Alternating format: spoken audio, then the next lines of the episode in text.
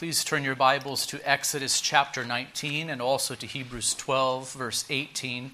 I'd like to read the Old Testament text first this morning. It will be the sermon text, Exodus chapter 19, and then we will go to the New Testament reading, Hebrews 12, 18 through 29.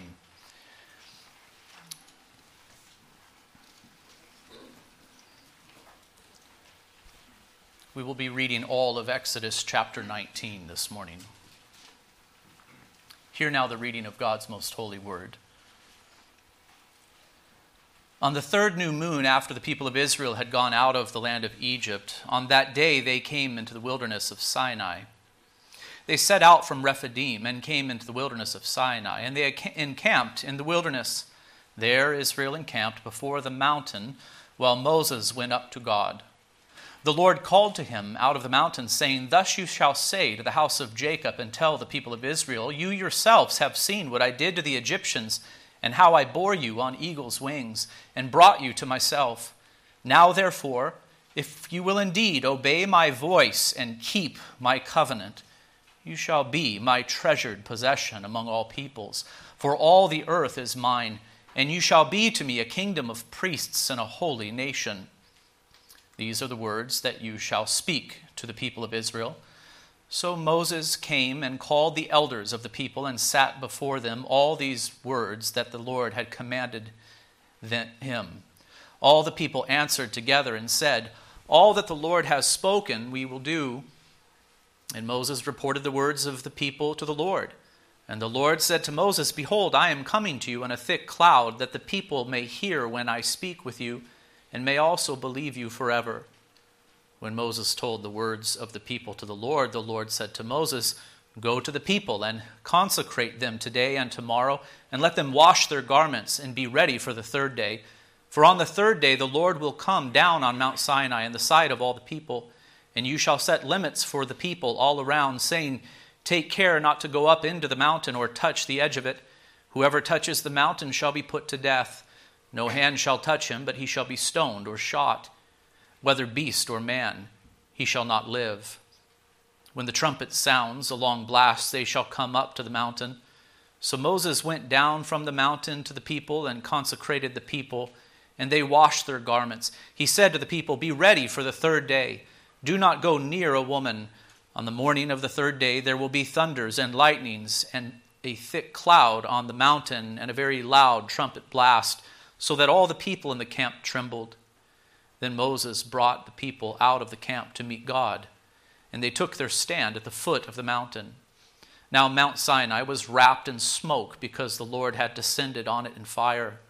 The smoke of it went up like the smoke of a kiln, and the whole mountain trembled greatly. And as the sound of the trumpet grew louder and louder, Moses spoke, and God answered him in thunder. The Lord came down on Mount Sinai to the top of the mountain and the Lord called Moses to the top of the mountain, and Moses went up. And the Lord said to Moses, Go down and warn the people, lest they break through to the Lord to look, and many of them perish. Also, let the priests who come near to the Lord consecrate themselves, lest the Lord break out against them. And Moses said to the Lord, The people cannot come up to the mount to Mount Sinai, for you yourself warned us, saying, Set limits around the mountain and consecrate it. And the Lord said to him, Go down and come up bringing Aaron with you, but do not let the priests and the people break through to come up to the Lord, lest he break out against them. So Moses went down to the people and told them. Let us go now to Hebrews chapter 12 and read verses 18 through 29. Uh, here in this wonderful passage, uh, the old covenant is contrasted with the new. Hebrews chapter 12. In verse 18, the writer to the Hebrews says, For you have not come to what may be touched a blazing fire and darkness and gloom and a tempest and the sound of a trumpet and a voice whose words made the hearers beg that no further messages be spoken to them. For they could not endure the order that was given. If even a beast touches the mountain, it shall be stoned. Indeed, so terrifying was the sight that Moses said, I tremble with fear. But you, the writer to the Hebrews says to new covenant believers, but you have come to Mount Zion and to the city of the living God, the heavenly Jerusalem, and to innumerable angels in festal gathering, and to the assembly of the firstborn who are enrolled in heaven, and to God, the judge of all, and to the spirits of the righteous made perfect, and to Jesus, the mediator of a new covenant, and to the sprinkled blood that speaks a better word than the blood of Abel.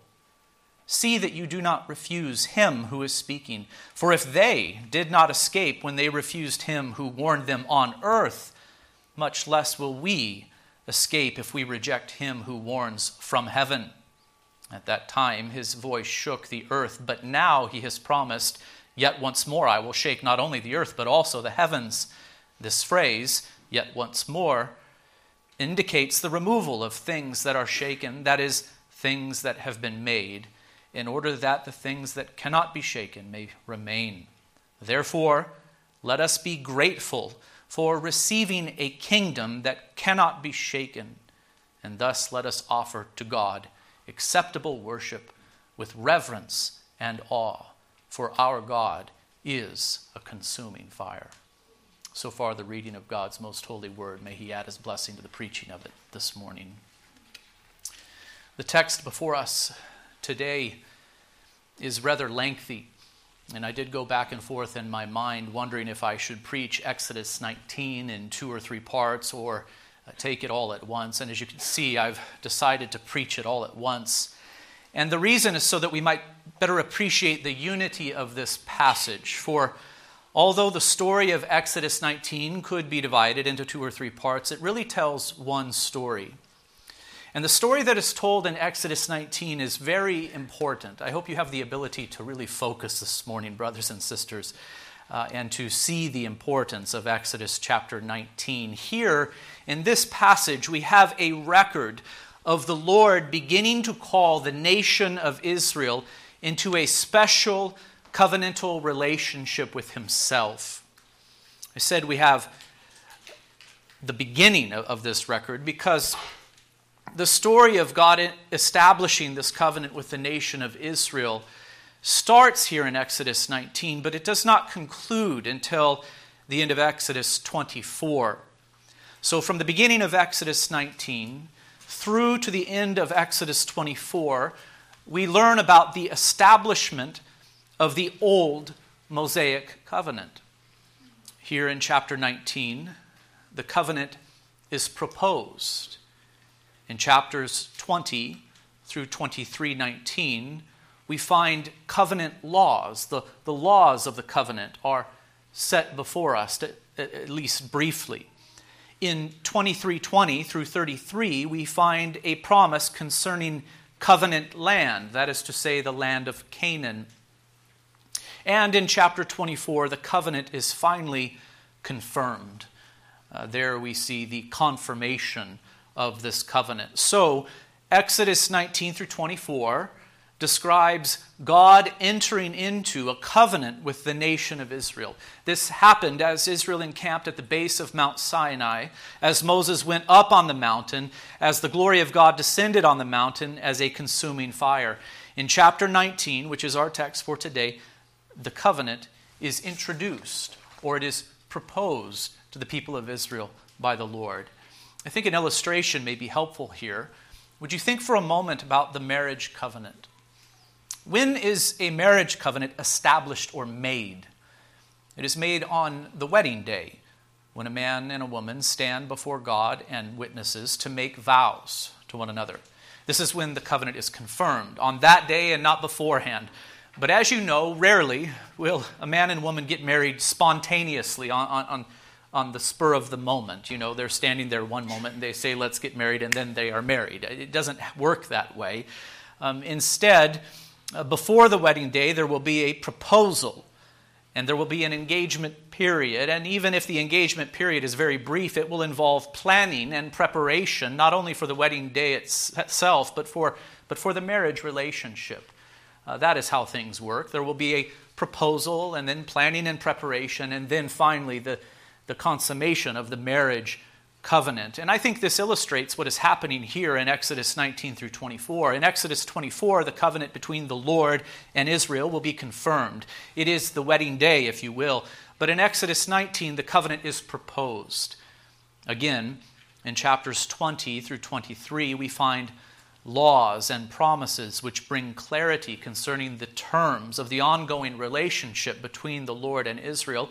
And I suppose we may compare this to the engagement or betrothal period wherein a couple makes preparations for marriage.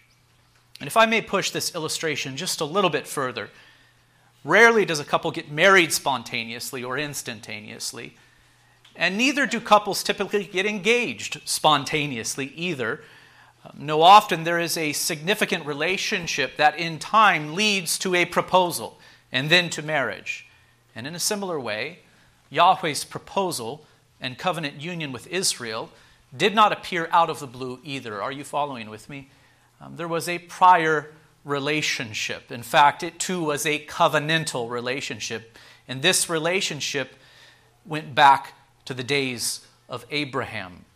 It is important, brothers and sisters, for us to remember that before the Lord entered into a covenantal relationship with the nation of Israel in the days of Moses, he made a covenant with Abraham wherein he promised to, among other things, bless them, him with many offspring, to give him the land of Canaan, and to make a kingdom out of his descendants. You remember all of that. It began in Genesis chapter 12. It was expanded in Genesis chapter 15 and 17. You may read all about the covenant that God made with Abraham uh, on your own time. I, will spare you the details here. Uh, but it's important for us to remember this covenant, the covenant that God made with Abraham many hundreds of years prior to, or hundreds of years rather, prior to the covenant that God transacted with Israel in the days of Moses. This, this Mosaic covenant, as we call it, did not appear out of the blue, but it was a natural outgrowth of a covenant previously made. For now, I, I wish to remind you of this that when God redeemed Israel from Egyptian bondage, when he led them into the wilderness and entered into this covenant with them, all of it was in fulfillment to promises previously made. We're to remember that these were the children of Abraham. These were the offspring of Abraham, Isaac, and Jacob, who is also called Israel. The covenant that God made with the people of Israel in the days of Moses was in fulfillment to covenant promises previously made. And so, as you can see, the story that is told in Genesis and Exodus, indeed the story of the Bible from Genesis to Revelation, it's one unified story. Here we are simply witnessing the development of things. So, as I've said, the text that is before us today is rather long, but now that I've established that this section of the book of Exodus, chapters 19 through 24, is about uh, the, the making of a covenant, I do believe I can explain the meaning of this passage, Exodus chapter 19, in three relatively brief parts. One, we must consider the parties of this covenant. Two, we will consider the terms of this covenant. And three, we will consider the purpose of this covenant that God made with Israel in the days of Moses. First, let us consider the parties or the participants involved in this covenant. Uh, Yahweh is the first participant in this covenant. It was Yahweh who promised, or proposed rather, this covenant and also set its terms. Uh, the text is clear about this. Uh, look with me now at verse 2. Israel set out from Rephidim and came into the wilderness of Sinai, and they encamped in the wilderness. There, Israel encamped before the mountain while Moses went up to God. By the way, do you notice the repetition, the emphasis that Israel is now at Sinai? It's marking kind of a new section of the book of, of, of, of Exodus. Uh, Israel was in Egypt, Israel was wandering in the wilderness. Now they're at Sinai, and there's going to be a lot of things that happen uh, with Israel at Sinai. They're encamped there. Uh, at the mountain. They were encamped before the mountain while Moses went up to God. The Lord called to him, to Moses, out of the mountain, saying, Thus you shall say to the house of Jacob and tell the people of Israel, etc. Here I'm simply drawing your attention to the fact that it is Yahweh himself who initiates uh, the making of this covenant. Covenants always involve at least two parties. Uh, covenants are agreements, after all, and it takes two to make an agreement. And yes, Yahweh was indeed a participant in this covenant. He was one of the parties involved, but again, I'm drawing your attention to the fact that though he was a participant, participant, this does not mean that he stood on equal ground with those whom he entered into covenant with. And this is true of all of the covenants that God has made with man. When two men make covenants with make a covenant with each other, it's possible that they stand on an equal plane with each other. It's possible that each of them initiate uh, the covenant mutually, but not so in the covenants that God makes with man. It is God who initiates and sets the terms, and man can only reciprocate. Uh, never is it the other way around. And the reason for this should be obvious God is God, He is supreme over all of His creation.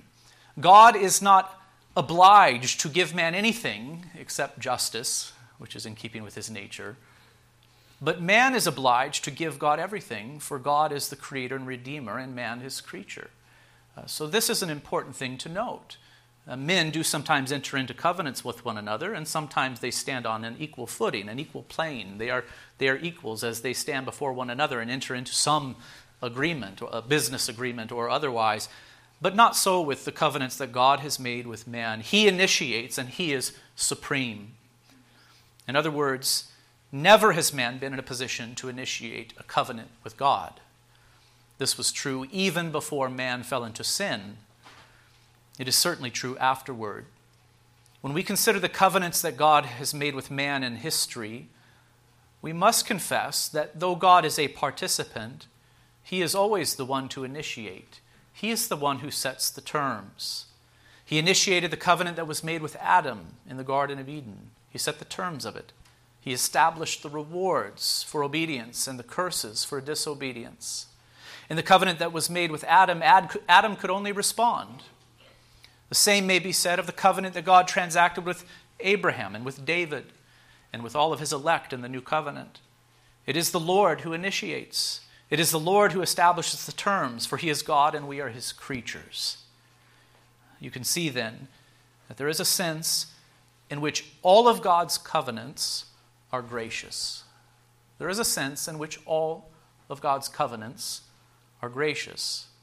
And no, I'm not denying that the covenant that God made with Adam in the garden was a covenant of works. It was, in fact, the covenant of works. Nor am I denying that this covenant, which we are considering today, was a covenant of works, and I'll say more about that in just a moment. But I'm observing that all of God's covenants are rooted in the kindness of God. They are, they are gracious and kind. For God is not obliged to enter into covenants with man. He is not duty bound to offer us anything beyond justice. But God is merciful, gracious, and kind. He has stooped down and has entered into covenants with man, wherein he offers his creatures something more than what they have by nature. We need to reflect upon that, brothers and sisters. When we read the scriptures, we see that God has entered into covenantal relationships with man. He has entered into these arrangements with them. And what is he doing? Even with Adam in the garden, he's saying, I'll give you more than this. I'll offer you something more than what you have by nature. The Lord is the first party in this covenant that we are considering. And who is the other party?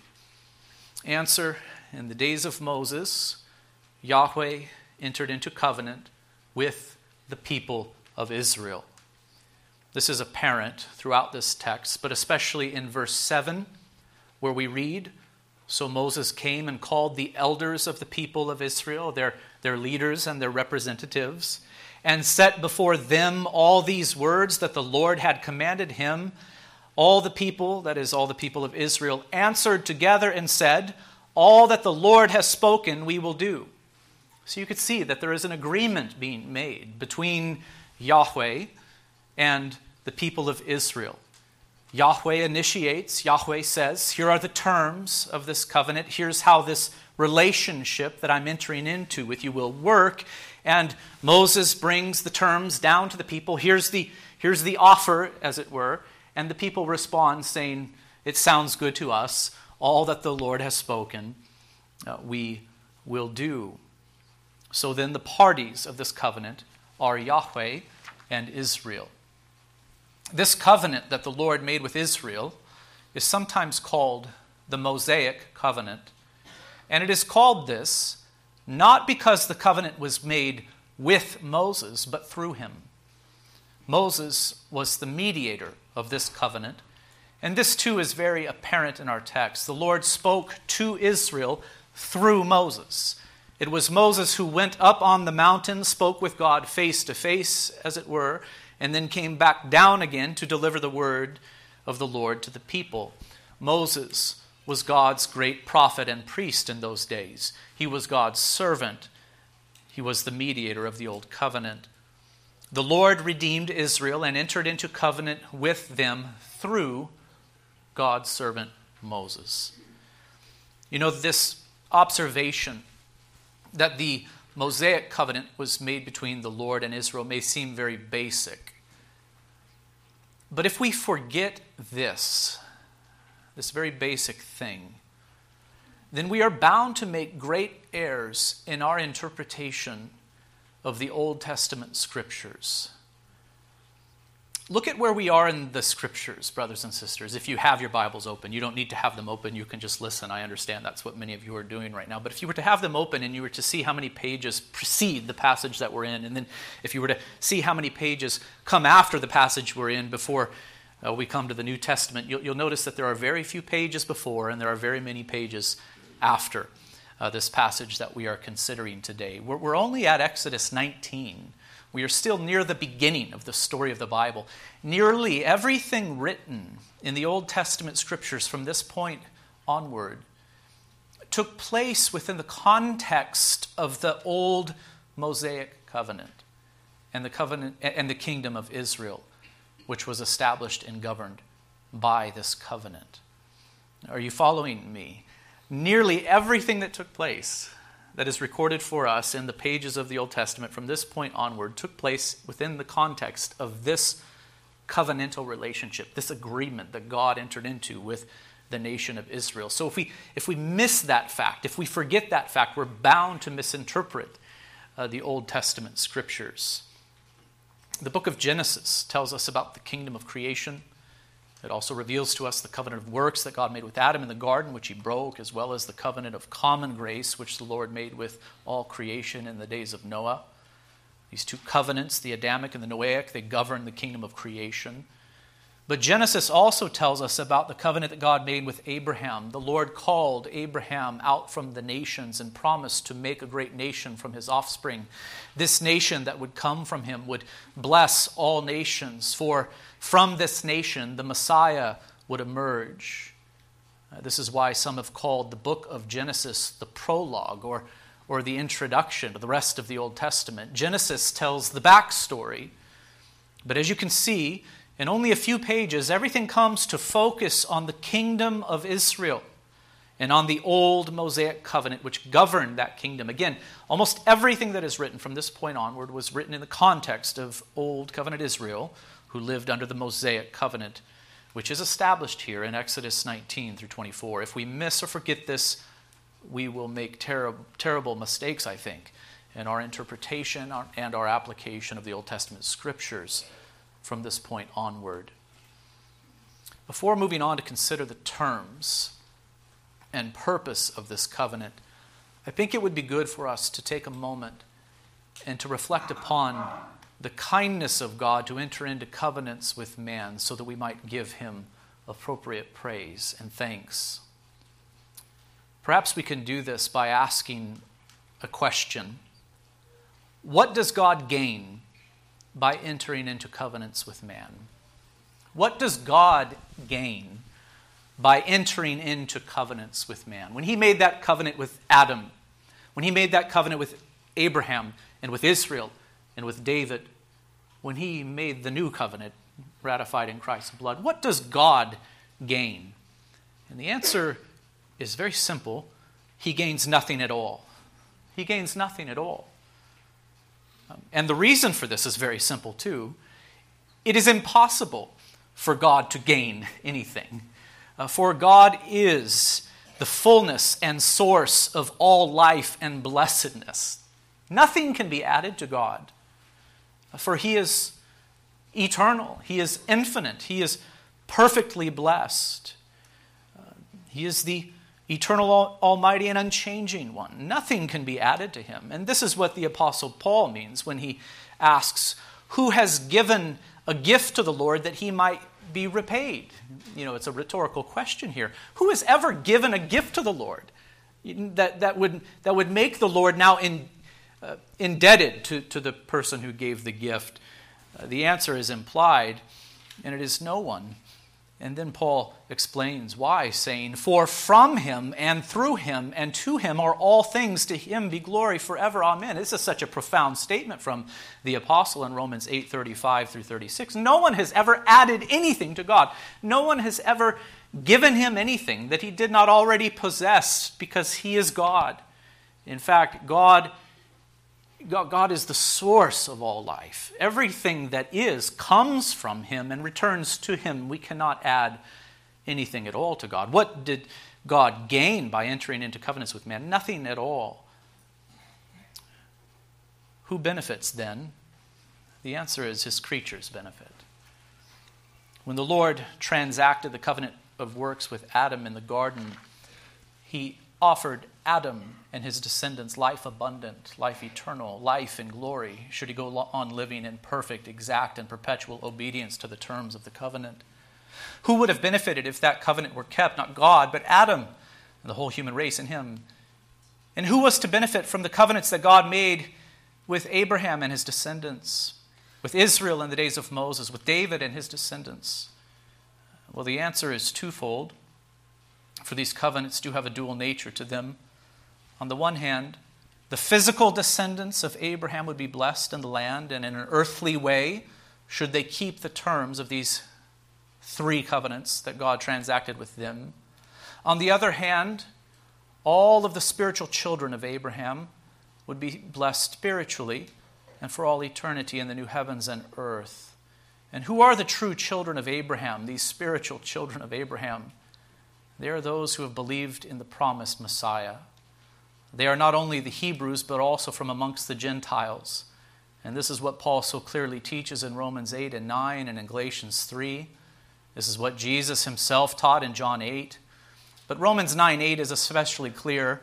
There, Paul says, This means that it is not the children of the flesh who are the children of God, but the children of the promise are counted as offspring. Uh, here, the apostle is establishing that the true children of Abraham are those who have believed in the promises of God. So, who benefits? That's the question I'm asking. It is not God, uh, but it is. But it is his creatures who benefit from these covenants. And as it pertains to these covenants that were transacted with, with Israel, who benefits from them? Well, the fleshly descendants of Abraham benefited in some ways. They, bless, they were blessed in an earthly way, should they keep the covenants that were made with Abraham, Israel, and David. That is true. But it is all who believe in the promises that were made to Abraham concerning the coming Messiah. These are blessed in an eternal way. I'm trying to draw your attention to the fact that God is kind, God is merciful. When we consider these covenants, we must realize that God did not stand on equal footing with man. Certainly, he was not lower, as if he were indebted to man to, to offer something good to man. No, God is God and we are his creatures. He is here condescending. He is here making himself low. He is here offering us something we do not deserve. Earthly speaking, the Israelites, the physical descendants of Abraham, would be blessed in the land should they obey God and keep the terms of these covenants.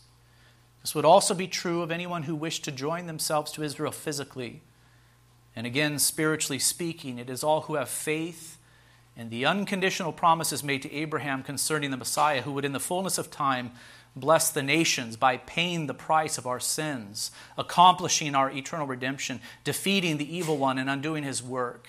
These would be blessed, those who believe in the promises of God. Yes, the Messiah has come, brothers and sisters. He has fulfilled the promises previously made. And this is why the old covenant has passed away. It has been fulfilled. Now the kingdom of heaven is here with power. It is the new covenant that governs this kingdom, which has Christ as Lord. And who are the beneficiaries of this new covenant? Again, it is not God, but man. It is all who have turned from their sins and have placed their faith in Jesus, the Messiah, who is freely offered to them in the gospel, not from the Jews only, but people from every tongue, tribe, and nation. The point is this God's grace is truly marvelous. He's kind to his creatures. He blesses us with earthly blessings, and He offers us spiritual and eternal blessings too, all through Israel's precious Messiah. Let us now fix our minds back upon the covenant that God, God transacted with Israel through Moses. Who were the parties or who were the participants? The Lord and Israel were. Moses was the mediator. But what were the terms of this covenant? What were the terms? Covenants always involve terms. When men make covenants with one another, they first agree upon the terms. When you attend a wedding, you should listen carefully to the wedding vows.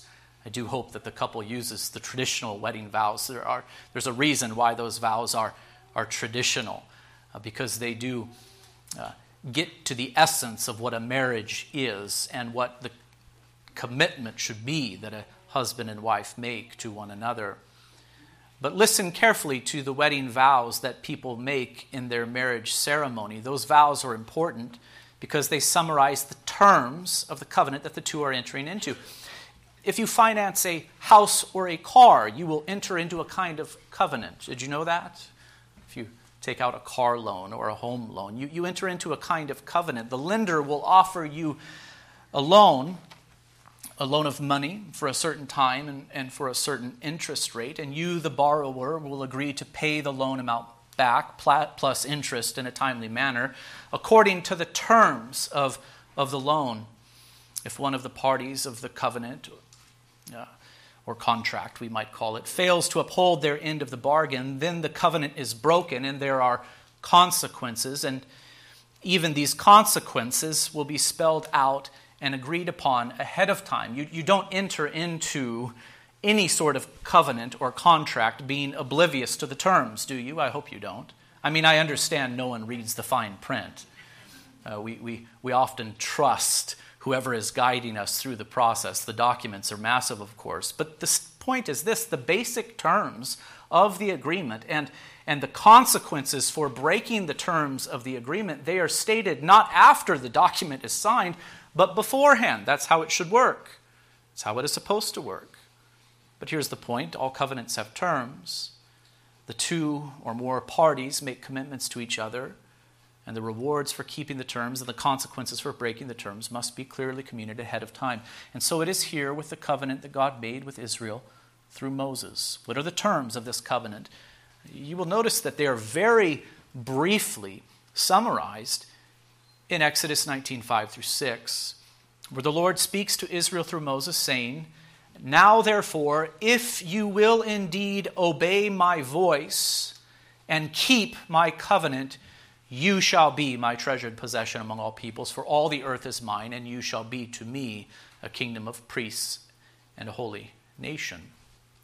What were Israel's obligations according to the terms of this covenant?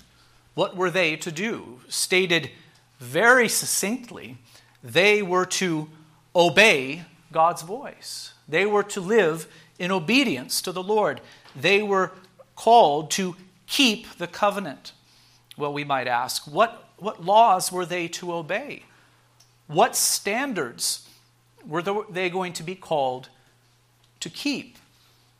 Well, as I have said already, we will find covenant laws in chapters 20 through 23:19. Remember, uh, the covenant is here proposed, but the covenant will not be made or ratified until Exodus 24. And in between Exodus 19 and 24, uh, the terms are, are clarified. The laws of the covenant are set out. There we will find the ten words or commandments, which are a summary of God's moral law.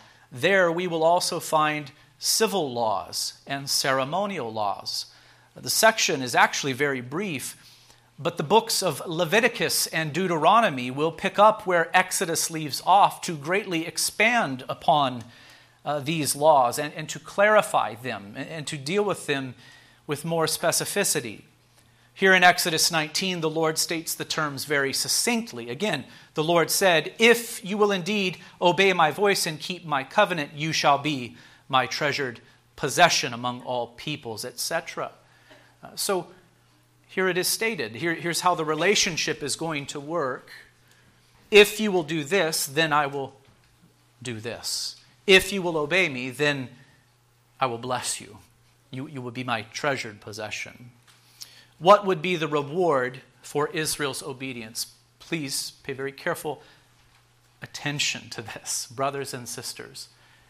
It will clarify so many very common misunderstandings about the old Mosaic covenant. What would be the reward for Israel's obedience? Again, they would be the Lord's treasured possession among all peoples. In other words, the Lord's blessing would be upon them. What would be the punishment for their disobedience? It is implied that the Lord would cast them off should they live in disobedience and break the terms of this covenant. You can see then what the agreement is. If you will obey me, if you will keep the terms of the covenant, you, Israel, will be blessed on earth. You will be my treasured possession on earth. You will flourish on earth in the land that I am giving you. Uh, and the punishment, again, is implied. Should you fail to hold up your end of the bargain, should you live in disobedience to me, should you break the terms of the covenant, I will cast you off as my treasured possession. If you know the rest of the story of the Old Testament, you will see that this is exactly what took place.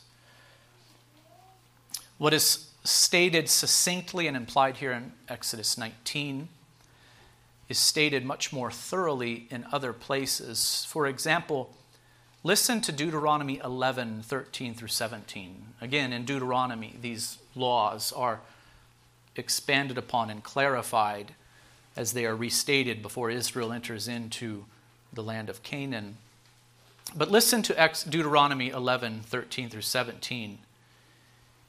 If and if you will indeed obey my commandments that I command you today, to love the Lord your God and to serve him with all your heart and with all your soul, he will give the rain for your land in its season, the early rain and the later rain, that you may gather in your grain and your wine and your oil. And he will give grass in your fields for your livestock, and you shall eat and be full.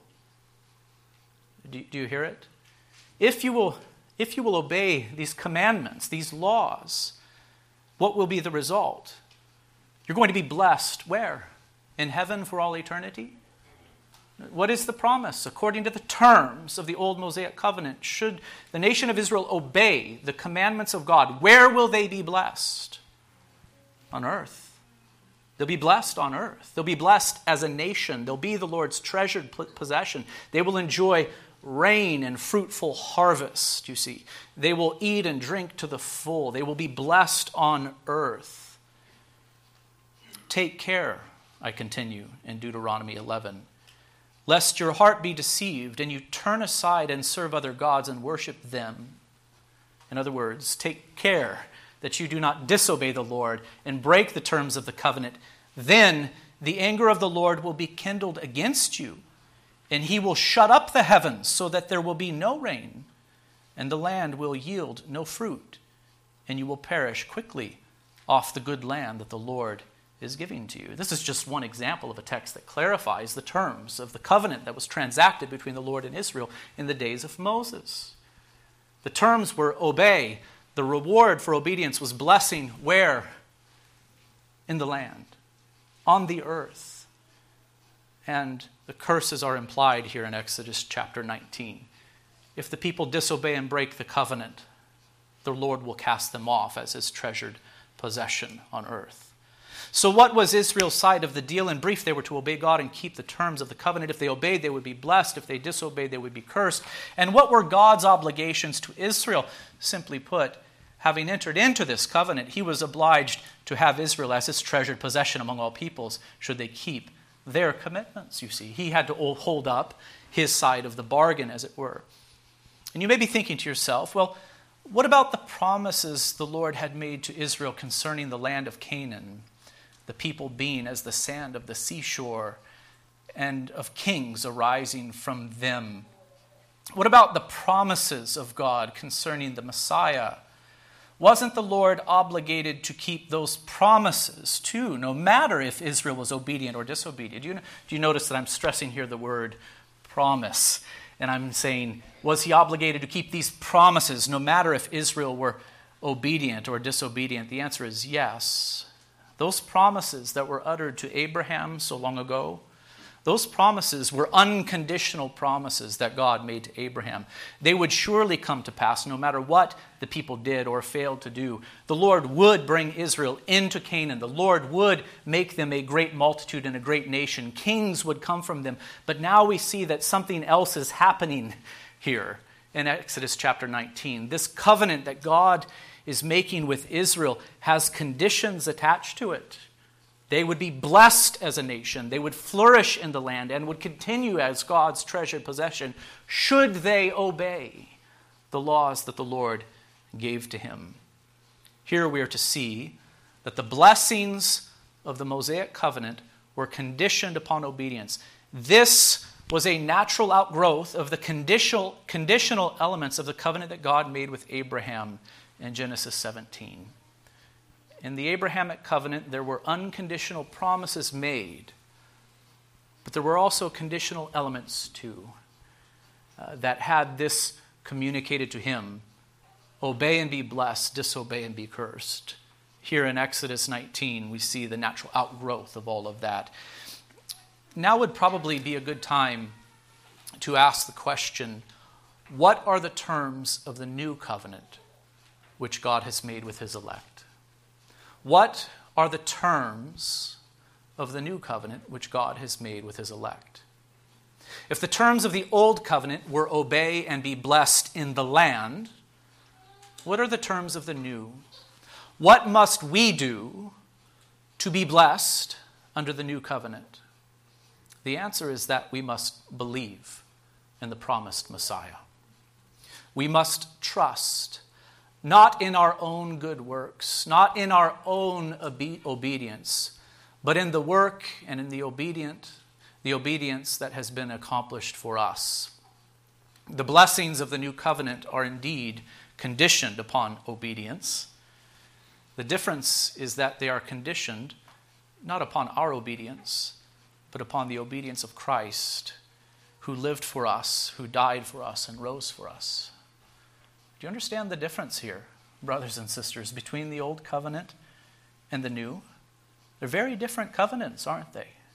If we consider the terms of the old covenant, uh, we, we see that this was a covenant of works. Do you wish to be blessed in the land, Israel? Then here is mu- what you must do you must obey, you must keep my laws.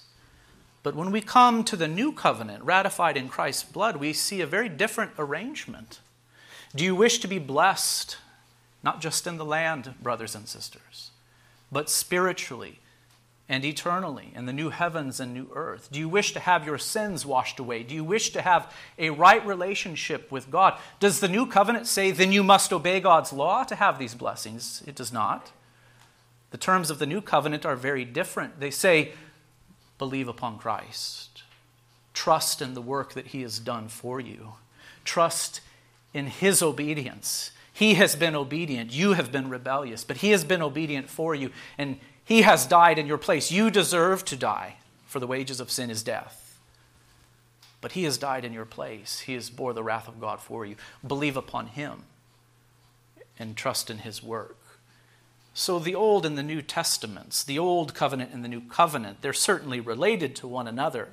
The New Covenant is the fulfillment of the Old, but the terms of these covenants are very different.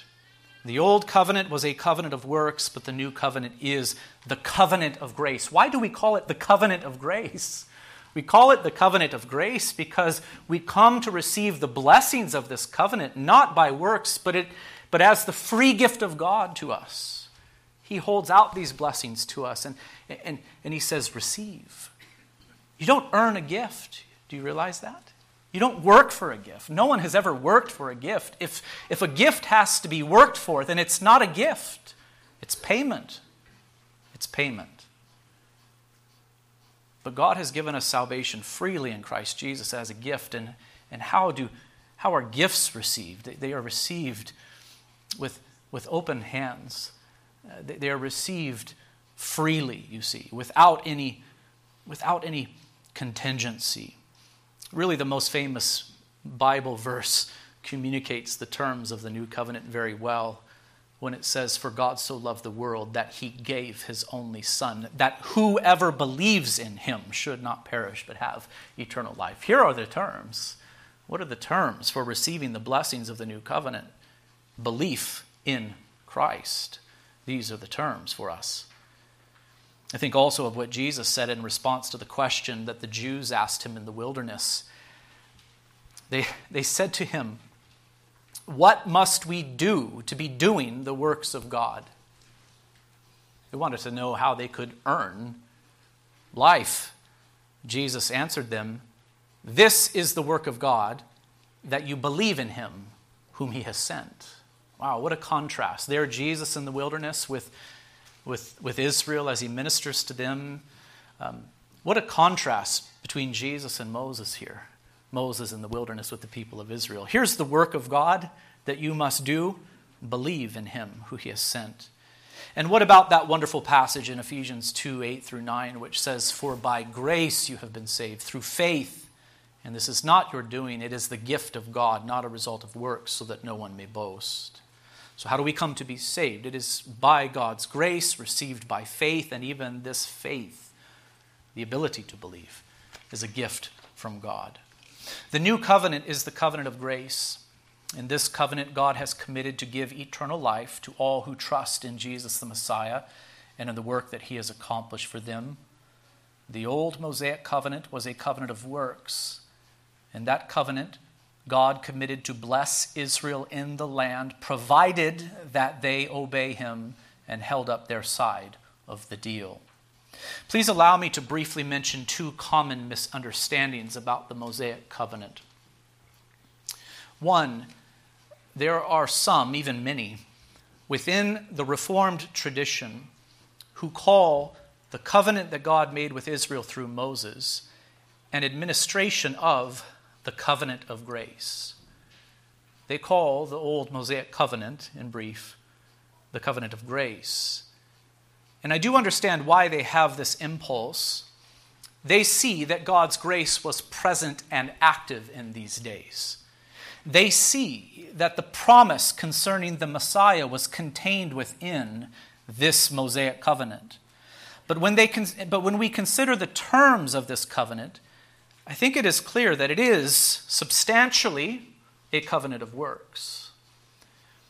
A covenant um, a covenant which could and in fact would be broken. Uh, this old Mosaic covenant, when we consider the terms of it, was a, a, covenant of works, and Israel would break this covenant. Blessings in the land were conditioned upon the obedience of Israel. Was God's saving grace present in the days of Moses? Was God's saving grace present in the days of Moses? Was, was the forgiveness of sins possible? Were heavenly and eternal blessings communicated to the people in those days? We must say, yes, certainly. Grace was available to those who lived in these days. But here, here, is, here is the key. They came uh, to the people of Israel not by virtue of the terms of the old Mosaic covenant.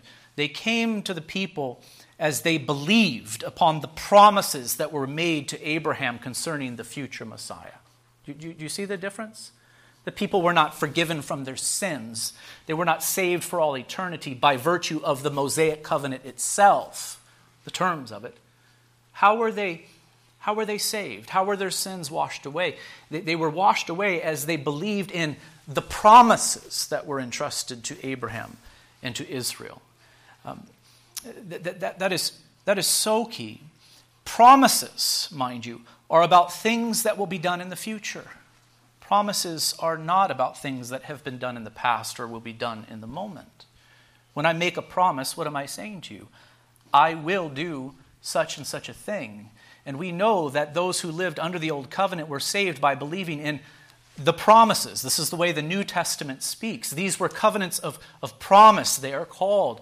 In other words, they contained within them guarantees concerning future things. In other words, one day a Christ will come, the Messiah will come to accomplish our salvation. One day there will be a new covenant, which is better than the old. And it's through that covenant that you are saved, you see. It's through the terms of that covenant, which is the covenant of grace, the only covenant of grace, substantially speaking. It's through that covenant that you are saved. I'm here speaking as if in the days of Moses. The people believed in promises, and promises have to do with future things. So, was grace present in the days of Moses? Yes, absolutely. It was present in the form of promise. In fact, the Messiah who would eventually come was prefigured so beautifully in the old Mosaic covenant. Uh, it's already been prefigured before us in, in the Exodus events themselves, but just wait until we come to the construction of the tabernacle and come to consider, consider temple worship. So much there is picturing the Christ to come. So, yes, men and women were saved in those days from their sins. But we're saying they were not saved by the Mosaic covenant according to its terms. What did those terms have to do with? Blessing in the land blessing in the land. And blessing in the land was conditioned upon obedience. This thing was a covenant of works. There's no way around it. It simply was. It had more in common with the covenant that was made with Adam in the garden than it has with the new covenant ratified in Christ's blood. The second common misunderstanding about the Mosaic covenant is that it offered life eternal to Israel through law keeping. This error might be more familiar to you, for I know that many of you were raised in dispensationalism. But this is a very common misunderstanding. Again, it is that the Mosaic covenant offered life eternal, heavenly life, spiritual life to Israel through law keeping. In other words, this view, this error, would say that in those days people were saved through law keeping, but now we are saved by grace. That is a terrible mistake to make. Uh, life eternal was offered to Adam through law keeping, but not to Israel. What was offered to Israel, sh- should they obey God's voice and keep his law, again, were blessings on earth and the land that God would give them. That is all. Did some in Jesus' time misunderstand this? Yes, they did. The Pharisees, many of them misunderstood this. They thought they could earn salvation through law keeping, but they were so very wrong about that. And Paul wrote things like this to set them straight. For by works of the law, no human being will be justified in his sight, since through the law comes knowledge of sin. That is Romans 3:20. This wasn't something new that Paul came up with. This wasn't a new truth. This was a, a, a universal truth, a, a truth that has been present in the world ever since Adam's fall into sin. It has never been possible for a human being to be justified, to be made right in God's sight through law keeping ever since Adam broke the covenant of works that was made with him in the garden. Never possible. Not in Old Covenant Israel, uh, certainly not under the New Covenant. Again, it's been this way since the fall. Men and women can only stand just or right before God by His grace through faith in the promised Messiah, not through obedience to the law. For all have sinned, having violated this law in thought, word, and deed. How could we be justified through law keeping when we have already broken the thing over and over again and stand guilty before God as sinners? That way to salvation is closed off. The only way to be made right now with God after man's fall into sin is through faith in the Savior that God has provided. So, what were the terms of the Mosaic covenant? Israel would be blessed by God in the land if they obeyed his voice. A principle is stated in a very brief way here, and it will be amplified in, the, in, in Exodus chapters 20 through 24, and even more so in the books of Leviticus and Deuteronomy. Lastly, let us consider the purpose of the Mosaic covenant. And I do suppose this could be a sermon all of its own. I'll be very brief. Uh, we will have opportunities to elaborate upon this in future sermons, I'm, I'm sure of it. But when the Lord redeemed Israel from Egypt, entered into this covenant with them, and brought them into the promised land of Canaan, he created a holy nation governed by holy laws in a holy land. God would dwell in the midst of this people in a special way, and they would be invited to commune with him. The worship of God would be central to the life of this people. Holy prophets, priests, and kings would serve amongst them. This nation was set apart from all the other nations of the earth as holy. They were to live for the glory of God and were invited to enjoy his presence. In other words, Old Covenant Israel, in this kingdom, the kingdom of God was prefigured on earth. Just picture the nations of the earth that existed in the days of Moses prior uh, to this moment here that we are considering. They are all common kingdoms. They are all heathen kingdoms, pagan kingdoms. None of them worship Yahweh as God. Now, all of a sudden, God having redeemed Israel from Egyptian bondage, there is a nation on earth. They will occupy a small sliver of land, but this nation will be holy. It will be holy. Its laws are holy. Its prophets, its priests, its kings are holy. There's a temple at the center of it. And what happens at the temple? There, Yahweh, the one true God, is worshiped and praised continuously, you see. God's glory is all of a sudden manifest here. I, I don't know how to communicate this briefly, but I can't be long, so I won't be long. But just picture it. What was God doing with Adam in the garden? You know, that was a temple. There, the glory of God dwelt and Adam enjoyed the presence of the Lord in paradise before sin into the world.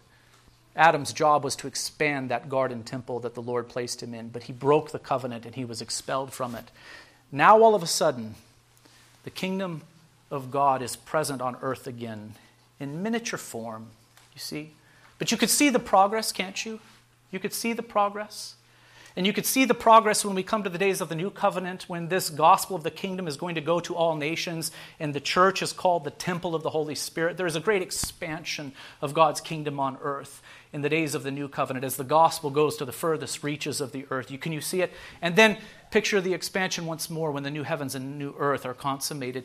The whole earth will be filled with the glory of God. I mean, you could just kind of, I don't know if you can visualize it the way that I have it in my mind, but you can see what God is doing here.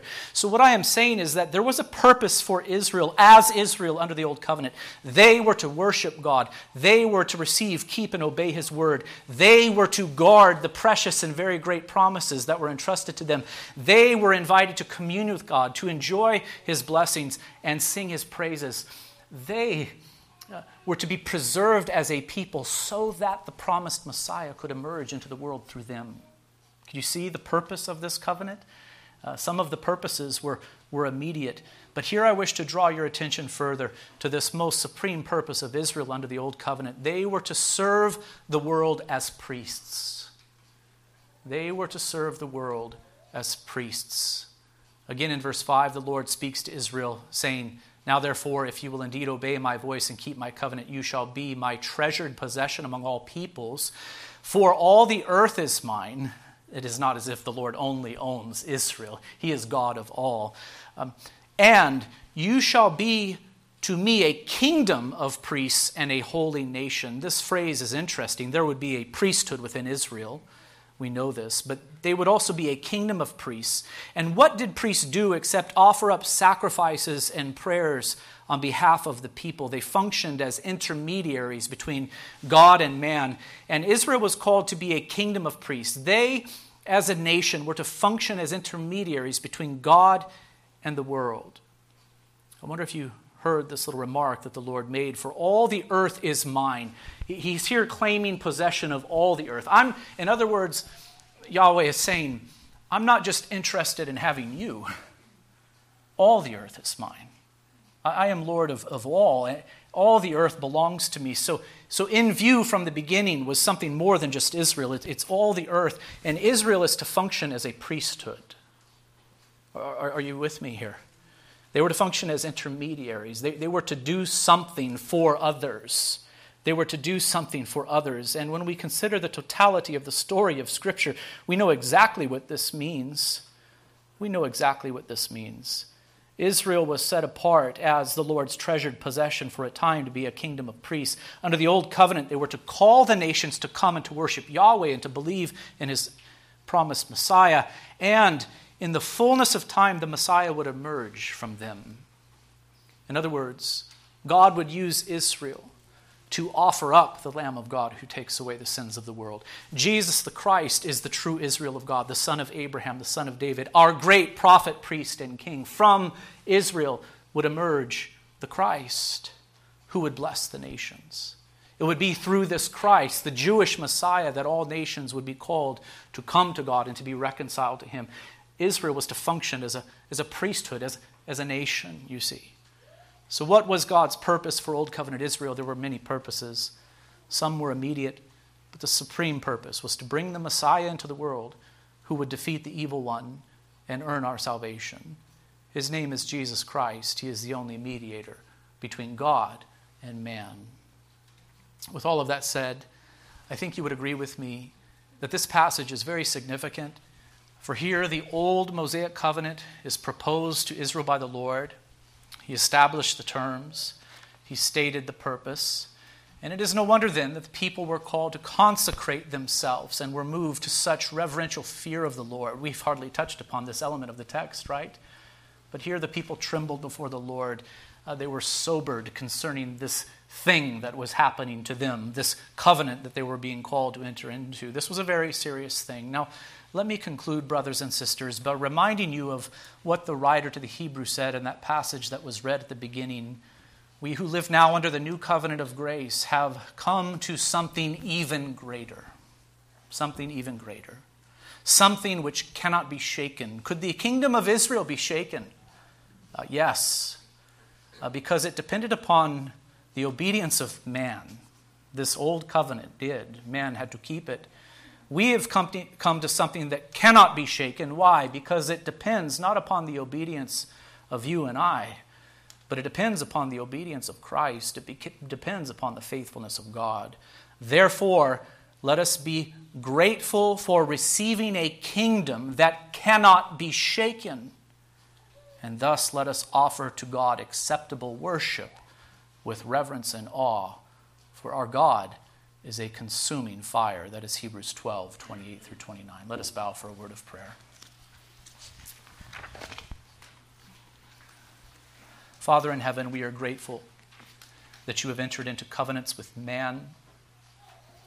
We are grateful for these old covenants, the Abrahamic, Mosaic, and Davidic for you accomplished mighty things through them. Through them, you brought the Christ into the world. Through them, we see the precious and very great promises that were entrusted to our forefathers. We thank you for these covenants. Above all else, we thank you for the new covenant, for the covenant of grace. Our only hope is here, O God. Uh, for we are unworthy sinners. We have violated your law in thought, word, and deed, and are deserving of your just condemnation. But in the covenant of grace, you have offered us a Savior. We thank you for him. It's in Christ that we trust, and all of God's people say, Amen.